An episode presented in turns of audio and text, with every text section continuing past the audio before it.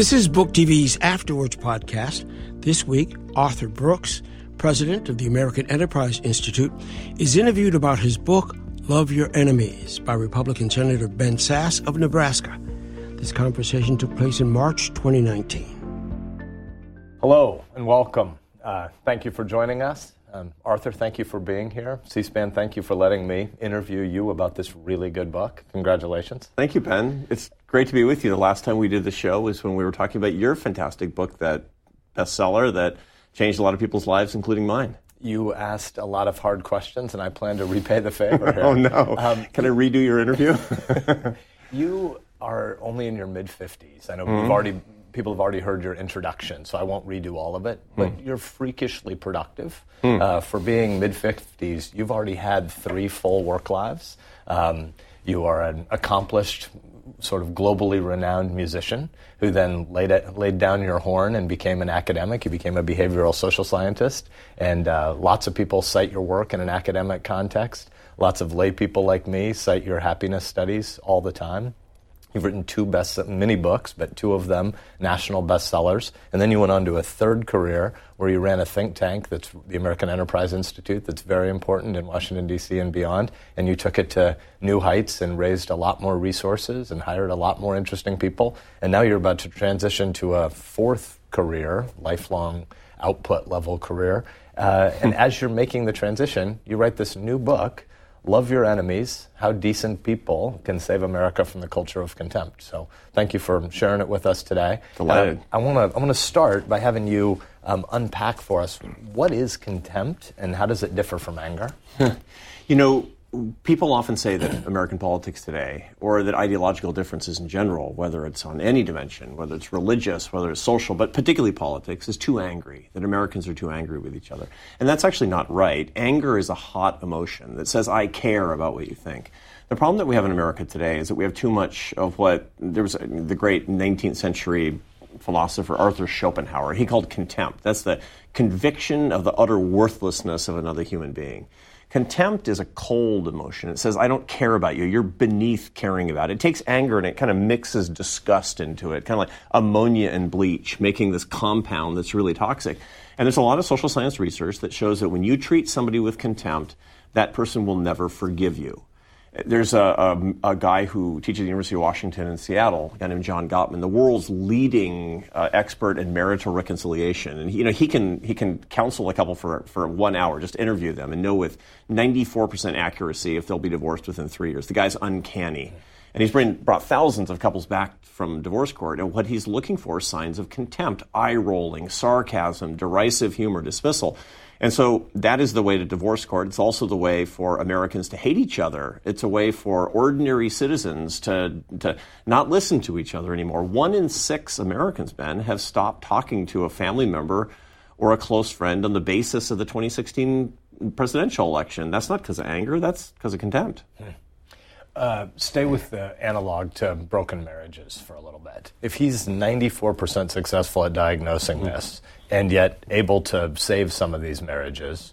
What's the magic for him? And then what's the analog to what you think your quest is in this project? It's a great question. So, John Gottman has saved thousands of marriages. And the way that he does that is by, by inducing people to stop behaving with contempt because the contempt is not what they really feel most couples they, they do love each other but they've gotten into an unproductive form of communication where they roll their eyes or say that what they heard is the dumbest thing that they've ever heard. They criticize constantly but that's not what's really written on their hearts. The problem is they get into a cycle. You criticize me i criticize you you roll your eyes at me i roll my eyes at you.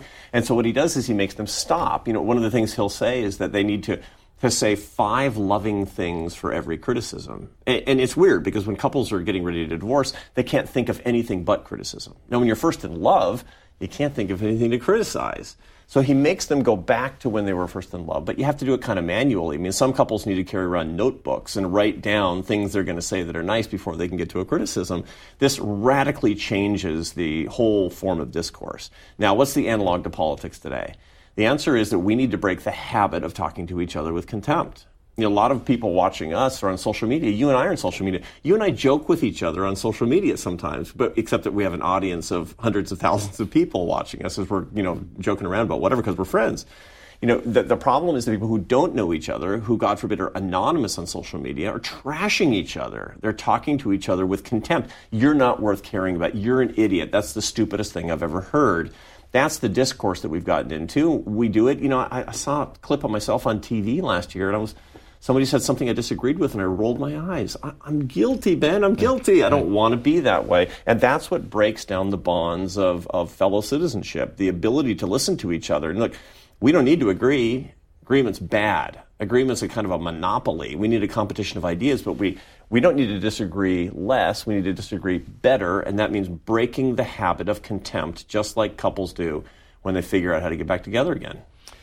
So you mentioned a few things about social media. I want to come back to that later. Really important flag we should put in the ground here. But first, you used the word addiction a little bit ago, or yeah. repeatedly through the book. You yeah. used the word addiction. You talk about mean tweets uh, and how we've become addicted to them. I don't want to talk about that as a way to get to social media yet, but the addiction habits around contempt yeah. to conflate addiction and habit. So I'm going to ask you in a bit to distinguish them as well. Right. But what, what is it to be addicted to contempt? So, contempt is a manner of communicating with other people. It's a manner of speaking. It's a manner of expressing yourself. It's, it's, a, it's a way to sort of efficiently uh, say what you think. And that habit uh, can be an addiction insofar as it passes by. It doesn't actually go through our prefrontal cortex, the part of your brain that processes conscious emotions and conscious actions. On the contrary, there's a part of the brain, a very deep part of the brain called the nucleus accumbens about the size of a walnut in the very center of your deep brain. It's evolved more than a million years ago, and it's it's part of the sort of the lizard apparatus of you know processing rewards and staying alive.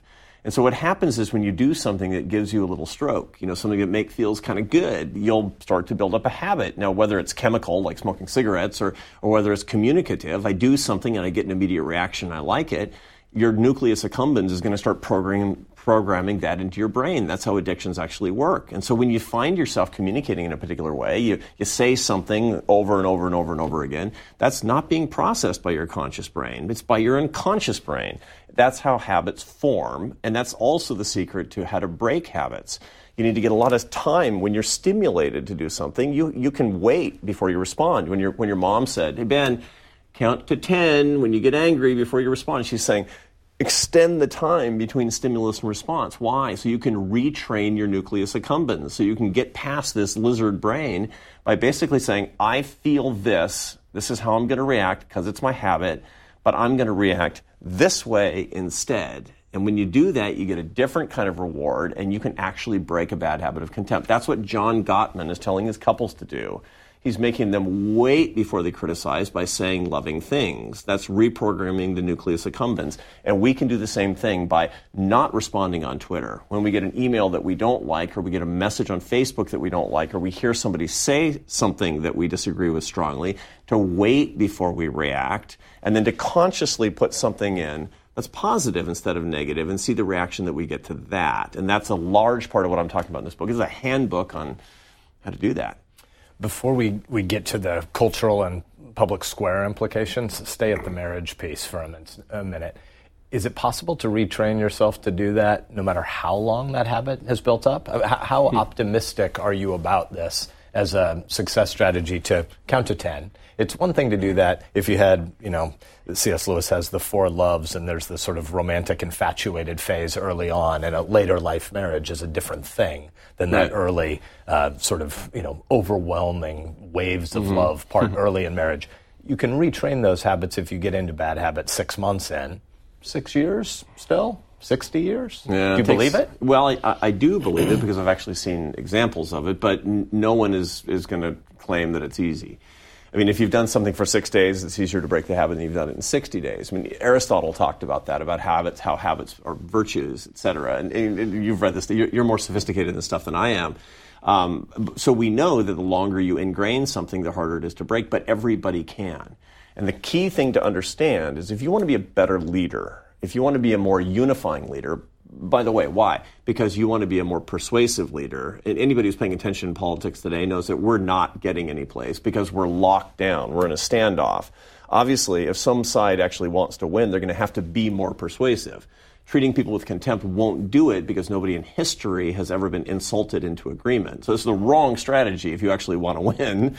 Very practical. Then you got to do something differently. You can be the master of yourself and break these habits. And in so doing, I mean, I've got the evidence in this book that the, that not doing that, that behaving in a different way, will make you more persuasive, a better leader, happier, and ultimately more successful. You you can do it. If it's been 60 years, it's going to be harder, but you still can do it you uh, mention in the book some of the things you pray about. Yeah. And you say one of the things you do is you thank God for oxytocin. Let's stay at the brain for a minute. That's got to confuse your children when yeah. you're praying around the family dinner table. Yeah. Why do you do that, and what does that mean? Oxytocin is a, is a hormone. It's a neurotransmitter, and it's often called the love molecule it, it's interesting, you know, when uh, in 1969, Richard Nixon he commissioned a study uh, from the Rand Corporation because there was this huge problem going on in Vietnam. 20% of soldiers in Vietnam were addicted to heroin. 20%. I mean, this is catastrophic for the war effort and a ticking time bomb for when these guys came home.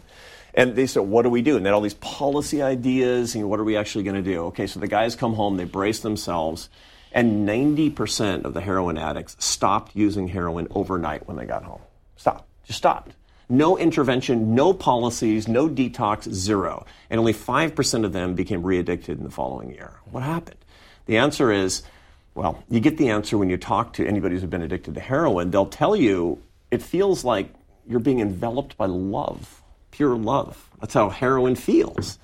Well, when you come home, you do get enveloped by pure love we only found out decades later what chemically was happening in the brains of these people coming back from Vietnam, which is that they were getting a, a, hormone that is stimulated when you feel love, which is called oxytocin. And those receptors are filled by opiates. They're filled by heroin. And so that's what it gives you the simulation of love. That's the reason when people get dr- uh, addicted to drugs and alcohol, almost always it's, it's, it's doing something, it's repairing something that's broken inside of a person. They're, they're self medicating in a way. So that's the key thing about oxytocin. When you see your, when you see your kids, when you see your wife, you know, remember the first time you helped, you, did you help deliver your children? I did and you know they, they make you feel like you're helping, but you're really not. You're kind of, they're kind of keeping you out of the way, and they give you some scissors to. You know, but but the first time you looked in their little eyes, and it felt like something popped in your brain, mm-hmm. that was oxytocin. You know, when you see your friends, when you see your when you see your parents after a long time, when you see your wife, when you haven't seen your wife for two or three weeks because you've been on the road because you've been doing a campaign, and that, that little pop inside your brain, that's oxytocin. That's a miracle. It's in my view that's God's way of actually helping us to bond to each other in this miraculous way. And, and this is something I talk about a little bit in the book because when we bond to each other more, we get more pleasure. We, it, it stimulates us to, to work for unity. That's why I thank God for oxytocin. um, this is earlier than I want to get swallowed by social media, but stay there for a second. Um, that requires social media to be used as a supplement to human relationships mm. if it's going to complement what you just said, as opposed to a, a substitute for yeah. human relationships. You and I know each other, so if we mock each other on social media, we know that it's it's playful, yeah. right? It's not it's not really disdain. It's right. not contempt. I I believe in you. I care about the projects you're working on. Yeah. Um, but when someone who doesn't know someone else comments in social media, there's a quick lever that you're going through, which is is this positive or negative? Is this right. critical of me or is this supportive of me? How could this possibly work? Your oxytocin theory of popping as a form of bonding, how could that ever work in a world that's more and more rootless, more and more mm-hmm. mediated by distance and technology? It's a really big problem. And, and in, in, point of fact, what we need is something that you've talked about in your last two books, which everybody needs to read if they want to understand how politics and, and human relationships interact. This is the key thing. For, for my money, the, the oeuvre of Ben Sasse as senator writing books is you're in the middle of politics, you do work in history and social science. How do the two relate such that politics can be net life enhancing? That's what these two books do, as far as The Vanishing American Adult and Them. That's what we, that's that's what I got from your books. Okay, and and the way that I see it as a behavioral social scientist and somebody who's really interested in the neuroscience of this stuff is to understand the extent to which we cannot substitute for human relationships, for actual in person human relationships with social media cannot be done. Why? Because the human relationships that we get uh, involve the oxytocin, involve the neurochemistry. They involve the, the, the, looking into each other's eyes. That's how humans were developed. You know, we, we just don't have the evolution. We don't have the, the 100, 500,000 years of Twitter to make it possible for us to you know, develop a neurological link one to the other. I mean, when, when you and I talk to each other on Twitter, we're joking around. That's a compliment to our in person friendship. When I see you, I say, Ben Sasse, I think Ben Sasse is great. I'm really happy to see you because I know you as a, as a, as a, a flesh and blood person. The problem is that social media for among strangers can't get that done. And as a result of that, social media between strangers is not a, it's not a complement to a real human relationship. It's a substitute for a real human relationship that does not give you the biochemical, uh, does not meet your needs. And, even worse, it's a contempt machine because it reduces you to some guy with a Twitter handle it reduces you to something that's literally less than human. And God forbid it's anonymous, then I can dehumanize you and I can dehumanize me. And that's the reason that we're going down this terrible rabbit hole of contempt, largely driven by the relationships that we see on social media. So how how can you fix that with uh, completely unplugging? Because you, I checked your Twitter account an hour ago before we got into the studio, and you've been tweeting out practical things mostly from this book, but ways to tackle the culture of contempt, but using a medium, Twitter, that is largely, at least in the political space, I think sports Twitter is a foretaste of heaven. Yeah. But political Twitter, uh, its its uh, main ingredient seems to be contempt. How, right. how can we solve this problem unless everybody unplugs? Because I don't think you're recommending that. No, I'm not. And, and I don't, well, even if I did, it wouldn't be practical. So there's no reason for me to recommend that. It's not going to happen in the meantime. But one thing that I do recommend is that, that people think about their social media behavior and say, is this complementing my life or is this substituting for real relationships in my life? And, and you can see both. I mean, I've got, I mean, my kids are 16, 19, and 21. Um, they're, they're pretty good on social media. I mean, they use it because they want to actually set up you know where they're going to meet for example mm-hmm. i mean my oldest son uses facebook to figure out where he's going to meet his buddies in college um, or they're going to have a meeting for something. He, but he doesn't use it as a substitute for his human relationship. So I think that people are actually, notwithstanding all the scary things that we see, I think it's actually getting better.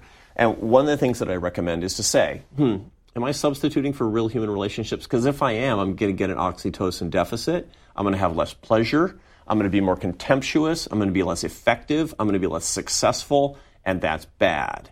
So you got to make sure it's a complement for your real human relationships. I recommend talking on social media with your real friends that you see regularly and not others. The other thing that I recommend is to try to use it, and, and this is my experiment on social media. So, you know, you and I follow each other. You notice that I'm, I, I, I'm just not going to say mean things on Twitter. I've lashed myself to the mast. I've announced on social media that I'm going to do John Gottman's rule. You know, he has this five to one rule with couples, five beautiful things for every criticism. I'm going to say five nice, positive, constructive, aspirational, loving things for every one thing that I say that's maybe a joke or maybe that's a little bit critical. And what I find is after I do the five, I don't even get to the one. I, am just I'm committing myself to using it, using it as a positive medium. Does that mean I'm going to get 50 million followers? Nope. because it's a lot more interesting and fun to get the dopamine hit, which is another neurotransmitter, another hormone in the brain that, that gives you this little reward when you get stimulated in a way, either positive or negative, that, that you see when somebody is insulting somebody else. I'm not going to be part of that. But I have to say, Twitter doesn't bum me out because I'm only participating in a way where I feel like I'm lifting other people up. Hmm. You mentioned um, leaders who succeed with uh, the two different tactics. In this book, you unpack coercive leadership right. and authoritative leadership, which I think could also be called aspirational leadership right. in the way you use it in the book. Um, you've also said you're po- you're optimistic about where we're headed. Why? What, why, yeah. why do co- coercive leaders succeed?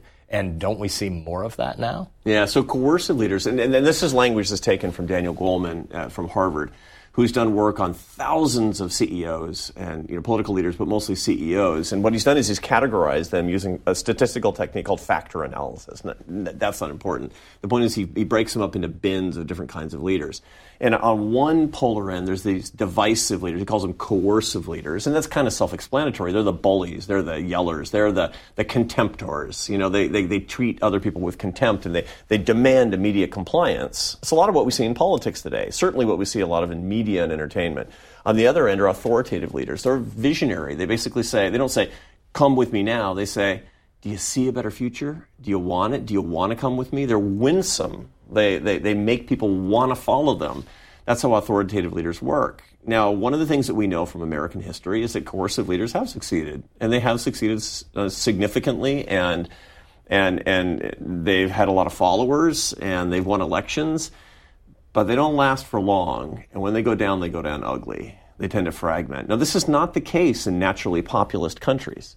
You know, France is a much more populous place, and as a result, coercive populist leaders tend to hang on for a lot longer, but not in the United States. What we see is generally that, that coercive populist leadership only tends to be successful in the 10 and 15 years after a financial crisis. Why? Because a financial crisis, what it does is it, it doesn't create low economic growth, it creates uneven economic growth where really the economic growth that comes after a financial crisis, it almost all accrues to the top 20% of the economic distribution. There's a lot of resentment. It makes perfect sense. There's a lot of research that shows that leads to a, a, a, a surge in, in support for populist politicians and parties.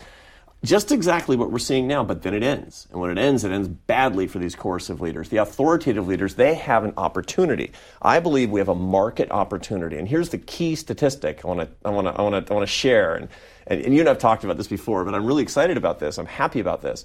There's a group called More in Common uh, that works in the United States and Great Britain. And it, it is kind of what it sounds like. You know, what do we have in common?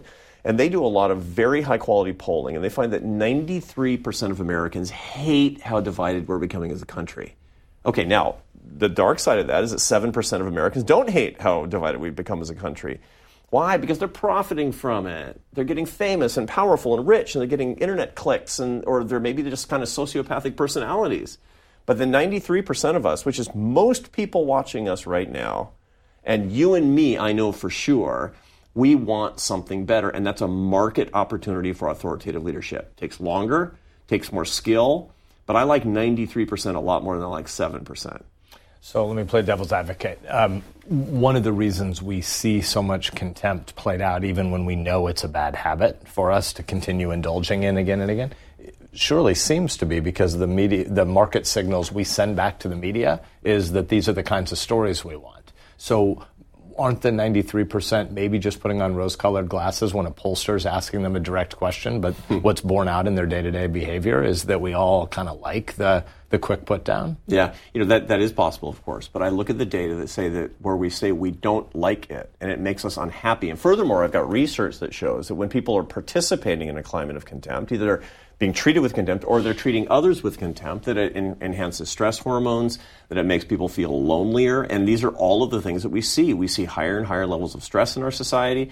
We see lower and lower levels of social capital, and more people say they feel lonely and they're depressed. And this is, this is non trivially related to the political and ideological climate in America today. So, what this means to me is that we are in an equal, kind of a suboptimal equilibrium right now because we have leaders leaders in media, leaders on campuses, leaders in politics, leaders in entertainment who are making a big profit by actually being in the 7%. And, and look, if that's all you got, you're going to take one side or the other. You're not going to take the other side's screamers.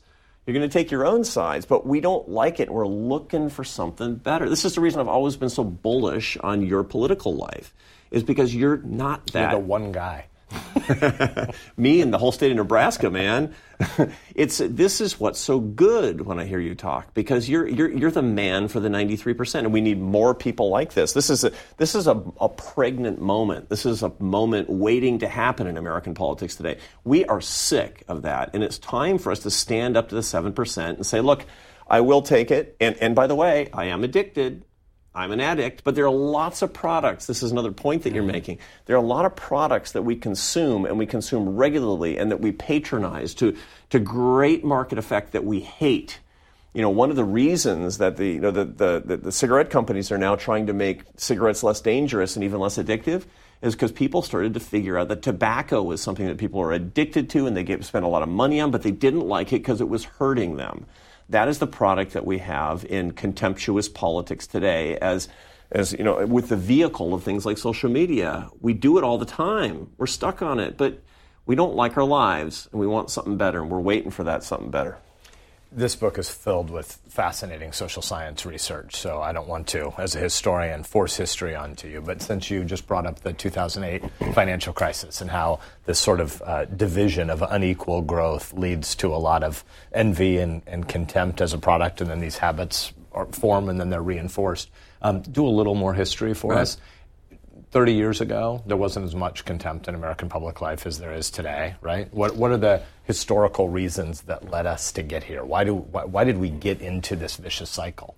Well, so 30 years ago there was less, but that's it's not to say that, that we're in an all-time high. I mean, there, there's a lot. You, statistics, historical statistics are always really tricky to use and, and pretty easy to manipulate. It is true that we are as politically polarized as we were at any time since the American Civil War. However, you've seen waxing and waning of highly contemptuous politics. Again, what you see is that generally following a financial crisis, you have a 10 or 15 year cycle of populism.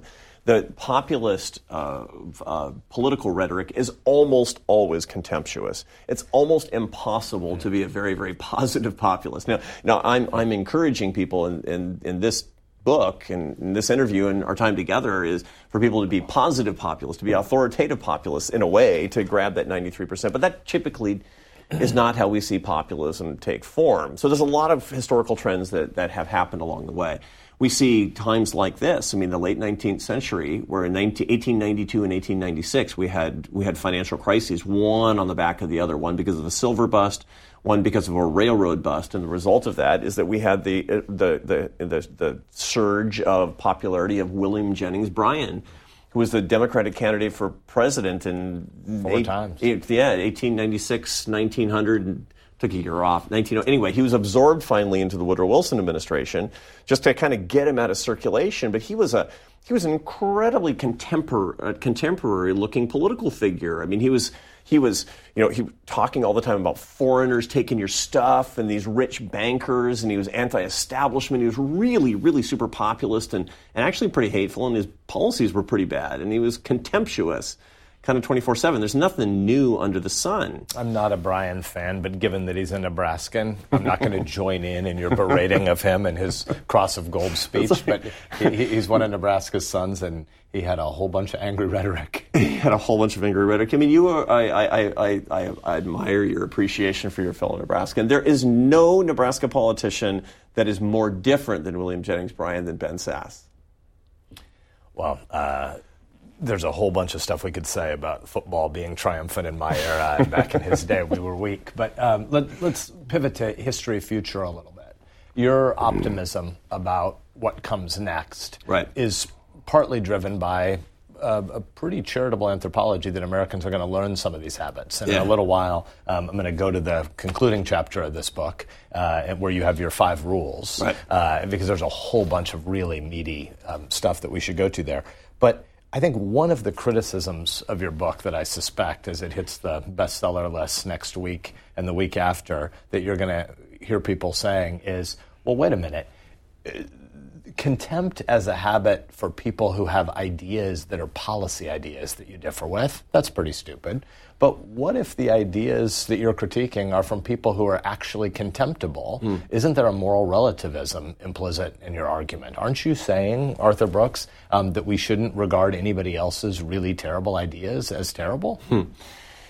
You know, it's a it's a criticism that I'm going to hear a lot, and I actually have heard. And I've, I've wrestled with this because you know I have treated people with contempt. I have a lot, and and I've prayed about that and I've had an epiphany about that, that at least when we're talking about our fellow Americans, and I'm not going to break into foreign policy and the whole thing because I don't know how I feel about that, but we, at least among our fellow Americans, what I've done wrong in treating other people with contempt is not separating people from their ideas. I think that there are terrible ideas. I think there are hateful ideas, but I don't think there's really ever a very good reason to treat other people with contempt you know, I, I, think there's reason for for parody of other ideas. There's reason to go hammer and tongs. You know, I, I'm all about disagreement because the competition of ideas is what what's most fundamental to a free society is what separates us from China is that we can, you know, have public mm. disagreements and not have a knock in the night and a jackbooted thug. I love disagreement. That's the that's the essence of of avoiding stagnation and mediocrity and becoming really an excellent country. So, so, so let's keep disagreeing and, and let's disagree vigorously. But that's different than saying, I disagree with your idea, and so you are beneath contempt. You are a worthless person. And I didn't make that distinction enough earlier in my career, and I wish I had, and I'm going to do it for the rest of my life. Now, the part of that's practical, right? Here's the practical reason. As I said before, nobody in history has ever been persuaded by hatred. It's never happened. There's a lot of social science research in this book that talks about the boomerang effect, where you're more likely to make your interlocutor more radical yeah. by treating them with contempt. So that's a practical reason. Yeah. The second is moral. And what there's a story I tell in this book about being at this this rally, uh, a conservative rally. You know, I'm, a, I'm politically conservative, and, and I was talking to a bunch of conservative activists, and I agreed with them. And I said in the middle of my speech, for whatever reason, let's not forget the people who are not here because they're political progressives. And I want you to remember that they're not stupid, they're not evil. They're just Americans who disagree with us. And this lady says, I think they're stupid and evil. and cheers go up all right, over the place. Yeah, yeah. And, and, and I, I know it's a joke, right? right. I, I didn't think I was making an applause line with that. But at that moment, I thought about where I grew up. I mean, I, I didn't grow up in Fremont, Nebraska. Right. I grew up in Seattle, Washington. And, she was and, talking about your family. She was talking about my family. She was talking about my friends, right. and I, I took it personally. So there's a moral reason not to treat people with contempt. That's why I'm committing myself to not doing it. It's a practical thing, but it's also a moral thing. And so that's the key thing to keep in mind.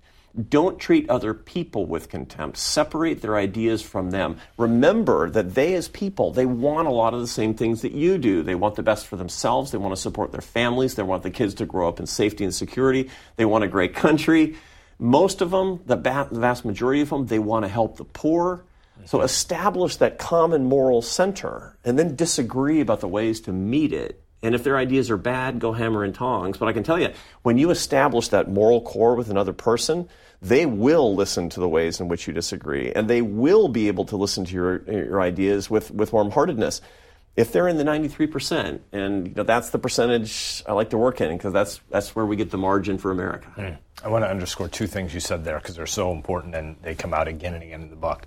Uh, the first is you say you exhort your readers uh, to disagree better, not disagree less. A really basic point once you've sort of uh, swim in the sea. I've heard you make this case a whole bunch of times, and to hear it stated so clearly in this book, I recommend that everybody read this, if for no other reason than to internalize that. You believe in a healthy, aggressive, rigorous marketplace of ideas, a competition of ideas. Yes. The question is, how, what are what are the rules for how humans treat each other in that competition? Right. It isn't that every single battle, uh, whether or not a fifteen dollar minimum wage will ultimately be constructive or not, um, that's not a good versus evil conversation. That's a practical versus impractical, prudent versus imprudent debate. And you start with an assumption about the person you're arguing with. So the one is you defend argument vigorous disagreement and debate throughout the book. You just want us to talk and learn the habits of getting better at how we do it. Right. But the second is, I think it's premised on a theory you have of motive. You, you talk about other people's motives, and you think we need to relearn our habits about how we ascribe motive. Unpack that a bit. Yeah, so, you know, one of the things that the, the, the, the worst, the weakest kind of argument that we make in political ideology today and the big the bitter battles that we have today is ascribing motives to the other person. So wh- anytime you're in a political argument and somebody says i know what you really want right? And and the funniest thing is that liberals and conservatives do this in equal measure. And this is not you know both sidesism at all. I've just been in both communities and i and i see this constantly where you know where i know what conservatives they want. They just want to lower taxes to charles koch and his billionaire buddies you know, I hear it all the time from politicians when they're talking to the to the sort of the, the, the, the, sycophantic crowds and people are, you know, firing them up at their own rallies. And conservatives do the same thing. He says, I know what Democrats want. They just want to keep people poor and dependent and voting Democrat forever. That is insane. Neither one of those assertions is anything close to the truth. And the truth of the matter is that we don't even know about the either that we're vilifying with full knowledge that we're saying something is untrue, which is reprehensible, or we just don't know what the motives of the other side are. It's amazing. I saw these data recently that shows that the, the average liberal thinks that 40% of conservatives make $250,000 a year or more. it, it, it's 2.5%. The average conservative thinks that 40% of liberals are gay or lesbian. It's 6%. These, if we don't know anything about each other, how are we going to know anything about each other's motives? So assuming motives of the other side is a big is a big mistake. It's a it's a weak way to argue. It's the best way to start contemptuously. It's the best way to make sure you persuade nobody. And ultimately, as such, it's the best way to lose. And so that's one of the things that I key a key point that I make again and again and again is don't assume motives at all. Take people's arguments on their face and ask people about what the moral motive is. And it's amazing when you do that. It's like it's funny, and I started doing. Let me give you an example of when I did this wrong and how I fixed it. As a you know, as a, as a policy analyst, when I first came to AEI, as president of AEI, and look, I'm the president of this think tank. I should know better than this. But I was engaged in one of these battles about the minimum wage because that's been going around again, around again and again and again. I've seen tons of data that show when you increase the minimum wage, especially a lot, that you shave off the bottom rungs of the ladder, and it hurts people at the bottom at the bottom of the income distribution. and I would make the argument that people, they just, just like this. It's just populism. You're just pandering to the crowd. You're making people think that they can just, the government by edict can pay poor people more, make companies pay, pay poor people more, and as such, it'll, it'll make a thousand flowers bloom. And you know it won't work, and you're being cynical about it. And I thought about it. I thought that's actually not it at all, because I had conversations with a bunch of my liberal friends. You know what they want? They want to make work pay. they want people to be able to support themselves and their families better. And I thought, hooray! You know, this is what conservatives and liberals have in common. They want people to have more dignity in their work and they want their work to pay more. Once I recognize that, I can say, I understand your motive. I think I got a better way of getting about it that won't have these neg- negative secondary consequences. That's a productive conversation. That's how you argue on the floor. I've heard you do it a hundred times. That's an important way to do it. And I stopped assuming motives I started listening more, and then I started disagreeing more on policy. And I think I'm, I think there's actually a potential for progress. What uh, devil's advocate again? what if the seven percent category you talk about, coercive leaders or cynics, or I don't know all the words you're using, mm-hmm. willing to use about the seven percent? But what if a big part of our problem is, uh, though there are more than two sides, but on policy fights, a, a right end of the continuum to a left end of the ideological continuum. What if there's a second dimension that we're missing, which is the spokespeople, the people who are on TV all the time, the people who are running for elected office, and the and the real people who live in neighborhoods and are raising kids and right. and trying to build a better mousetrap or a new app or uh, raise money for the Rotary Club. Uh, what if most people are what you're saying, but what if a lot of the leaders of both sides are as cynically coercive as some of grassroots America might believe they are. Yeah. Then what's your theory of change? You know, it's funny when you said that. I just recognized something that I'm doing wrong. Um, you said, you know, the cynics, you know, the people who are firing people up, the people who are manipulating other people. And the way that you said it, it makes me sound. I think I'm actually treating the seven percent with contempt. And and I shouldn't do that either. So I have to reassess that. That was really, that's actually this is a good epiphany for me. You know. Um, so, so what about that? You know, what if the leaders are actually doing that, and and and we don't know how to change leaders because leaders lead? this is your point. They have so much leverage over us they can keep us in thrall effectively. Maybe they're they're the people who are vested mm-hmm. in the mm-hmm. contempt industrial complex. Right. Yeah. No. And, and in point of fact, I think that is true. I think that that there are rewards to being part of the outrage industrial complex. I think that their rewards are in money and power and fame and clicks. I mean, it's a very rewarding thing. There are lucrative cable TV contracts that come from making sure that you keep saying every night you go on TV and say, you're right if you're watching. And the ones who are not watching, they're stupid and evil. I mean, that's, that's a big business. Or your favorite columnist. Almost always, your favorite opinion columnist is going to be somebody who scratches your confirmation bias, who says that you're right day after day, and the other side are knaves and fools. That's a very common thing. I mean, that's how you get a lot of popularity. But here's the good news I think. In a, in a, country that's driven largely by democratic capitalism, the people who purport to be the leaders, most of them aren't leaders. They're actually market followers. This is the key thing. Look, I'm taking cold to Newcastle by telling you this because you taught me this. I remember you telling me this. People who say they're leaders by following these market signals of contempt, of hatred, of anger, mixed with disgust, this that they're they're actually following what they think that people are willing to put up with. Look, if you're going to make an addictive drug, people who sell meth, they're not leaders. They're market followers. There are a bunch of people out there who are addicted to it and going to continue buying it. Leaders are the ones who say, here's how you can stop being addicted to meth and have a better world, have a better life, have a better family.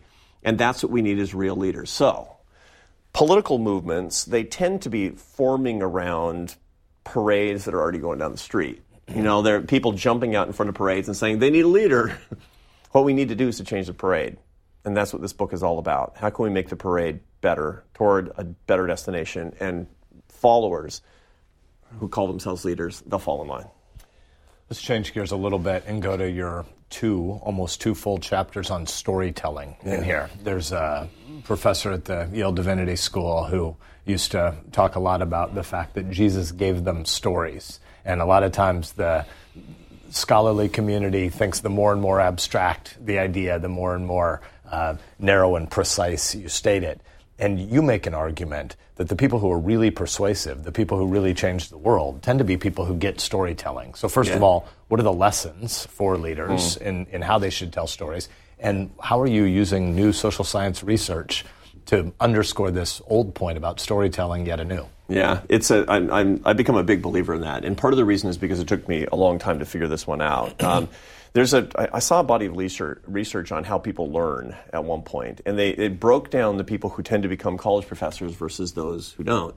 And they found that college professors, the type that become college professors, they systematically learn in, at, at, a very strange way that's only shared by about 5 or 10% of the population, which is to say, they learn best by hearing a theory and then hearing a bunch of evidence that supports the theory that's not how the humans learn. Now, it might be how, you know, we're, you know, we were trained as academics, both of us. You know, we suffered through a great many years of a PhD, both, and, and that's kind of how we learned, and that's how people taught us. But it turns out that ordinary humans, you and I have had to retrain ourselves as people who are trying to talk to big groups of people to, to, to talk about examples and then say, what do we learn from these lessons? You know, Jesus gave them stories. That's the whole idea of teaching through parables is basically it's like I, get, I met a guy, you know, and he talked to this guy and he did these things. What's up with that? Here's what's up with that. That's actually how the parabolic teaching works. How how parables actually lead to greater wisdom. Now, what's happening with that? When you tell a story, and this is how the new brain science works on this and how, how we all can use it. There's a guy named Uri Hasson. He's a neuroscientist. He teaches in the psychology department of Princeton. Uri Hasson has done brain scans of people who are listening to stories and telling stories. And what he finds is, he, he calls it brain to brain coupling. When you tell somebody a story, that person's brain waves will lock onto your brainwave pattern. Basically, when you say, Are you on my wavelength? That's what it means. The only way you're going to get somebody onto your wavelength is telling a story that has a narrative, especially one with characters. And the best character to be in that story is you you know, something happened to me. People will be locked onto you. The listener's brainwaves can get ahead of yours, so they start to anticipate what they're about to say, and that's how they learn. If you want somebody to absorb big ideas, you need to use stories. There is simply no other way. What if America doesn't share enough pre political ideas in common to make this fixable? You you're not writing about politics narrowly. You're writing about the public square much more broadly. But we know that there are all of these things about human dignity that you believe and that you hope most Americans believe. But when we get into the identity politics debate, it feels like a whole bunch of people are saying, yeah, maybe Arthur Brooks has good ideas about how we shouldn't disparage one another about policy goals. Mm-hmm. But when we get to the upstream from policy stuff, the way the, the parade and the stream were first formed, we have to believe things in common there. Mm. And the identity politics movement, uh, which I used to, I confess as a conservative, I used to think was mostly a, a, challenge and a problem on the left. And now I increasingly recognize that there's a whole bunch of identity politics problems on the right as well. Explain to us why you're still optimistic in the face of our politics who seem to be going upstream from policy to identity questions and yet in a way that looks less and less reconcilable to many of us. You seem to want to distinguish among different types of identity politics, and therefore you're not as maybe I think you're not as worried about it as I might be. Yeah, you know, and, and I've laid awake nights about this as well. think about identity politics. I mean, I've taught at a university. I'm going to go back and teach at university again, and, and I see what's actually happened on university campuses, but also what's happened in American politics today, where identity, which is to say, taking one aspect of your of your story, picking it out, linking together and saying, here's who I am. This is how you understand me. And furthermore, here's who you're not to other people uh, or, or, reducing other people to one dimensional characters because of who they are that you're not. It's a very destructive thing to do. It's actually a form of manipulative power. It's a classic 7% trick to, you, to, to, to take people to and bend people to your will is by getting and saying uh, we are this one thing they are not this and that's why they're the enemy that's why they are not us we, we don't have to do it that way. I mean, and, and traditionally in times of greater unity, where we have more unifying leaders, true leaders, not the follower leaders, but true leaders that are authoritative, that call us to our best selves,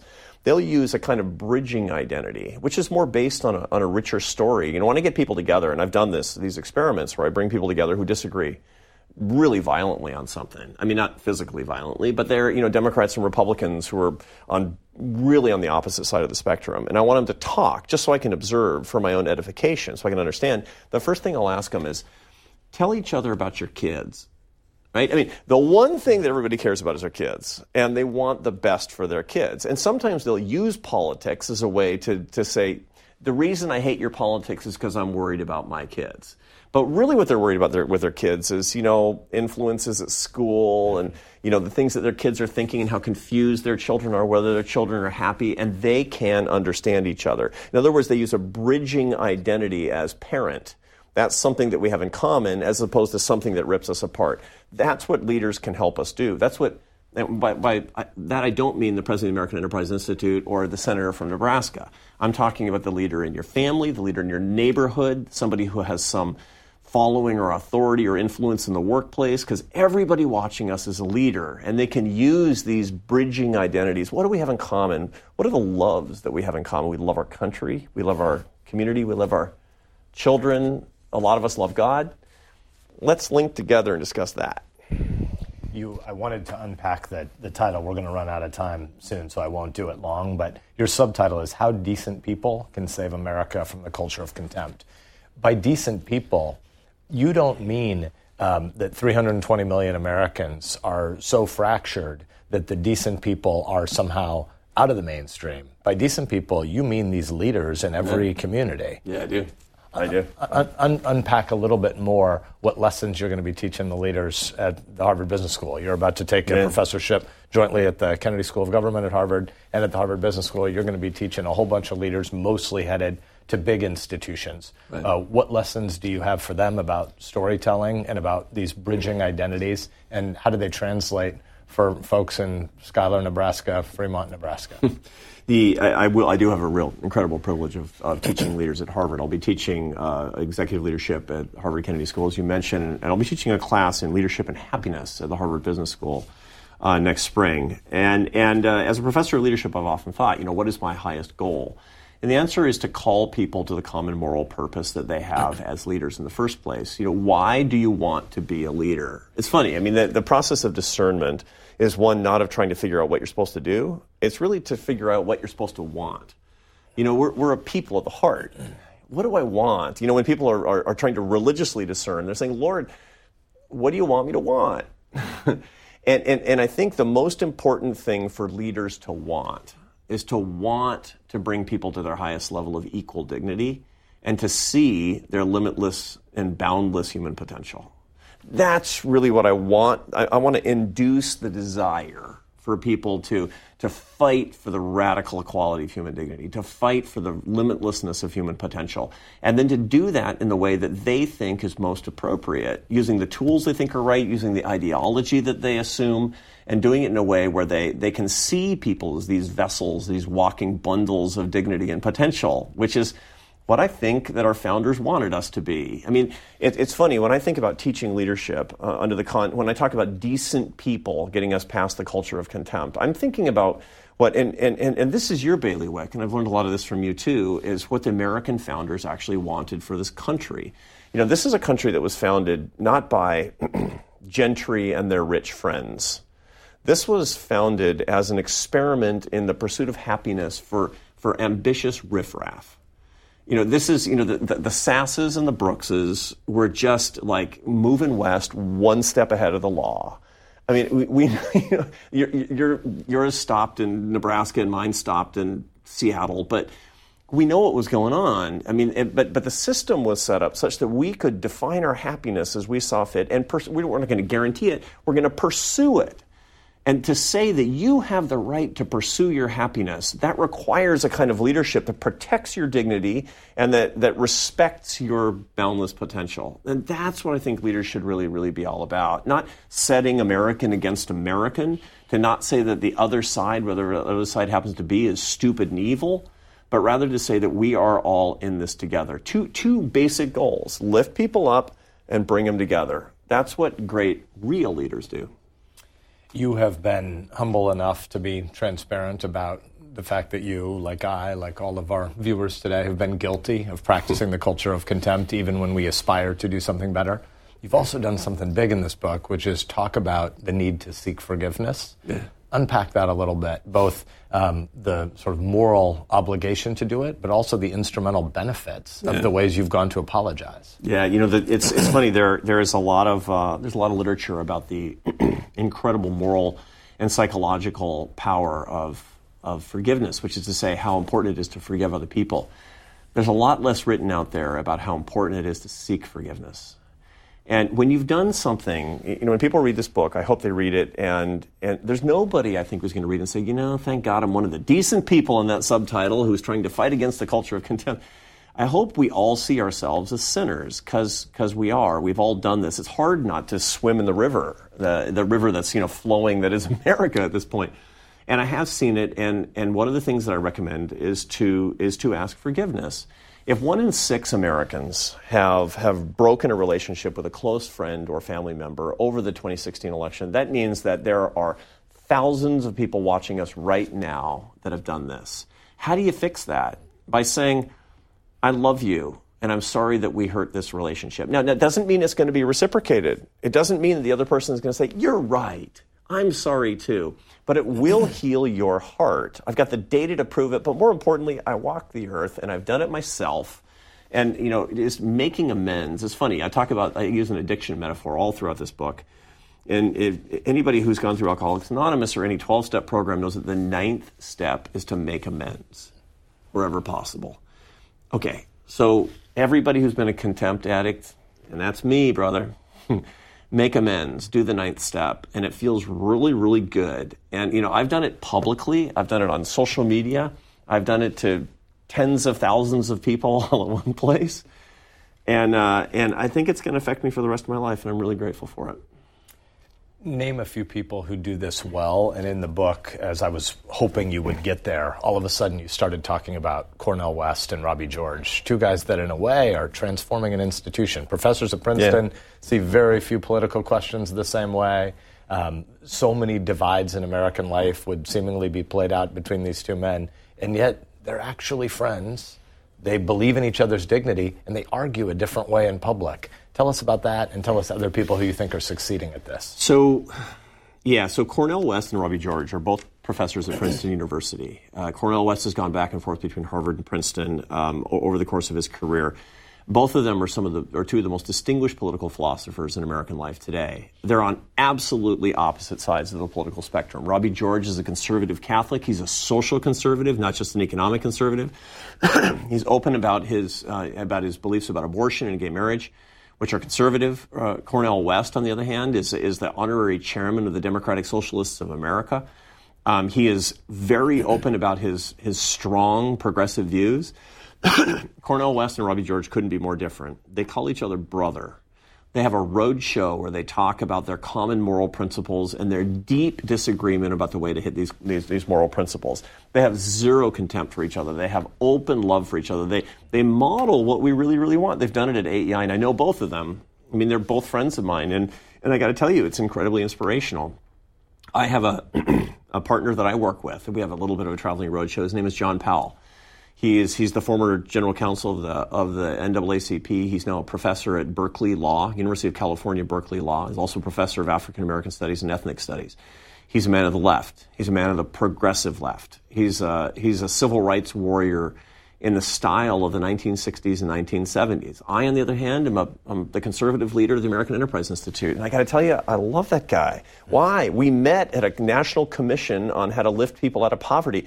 And I sat next to him, and, and it was like a house on fire. Why? Because we are both poverty is the thing that we care about the most is, is, is reaching the people who are at the periphery of american society and, and, and relieving trying to find a way to relieve their pain and, and improve their dignity. And so now we do a, a, a talk together. We do this co-speech where we talk about the alternative ways that we get it and why we appreciate each other so very much. I see this. I can imagine this coming back to politics. I can imagine you're the leader of this in politics because you, have expressed to me privately the appreciation that you have for certain members of the Democratic Party, including members of the U.S. Senate.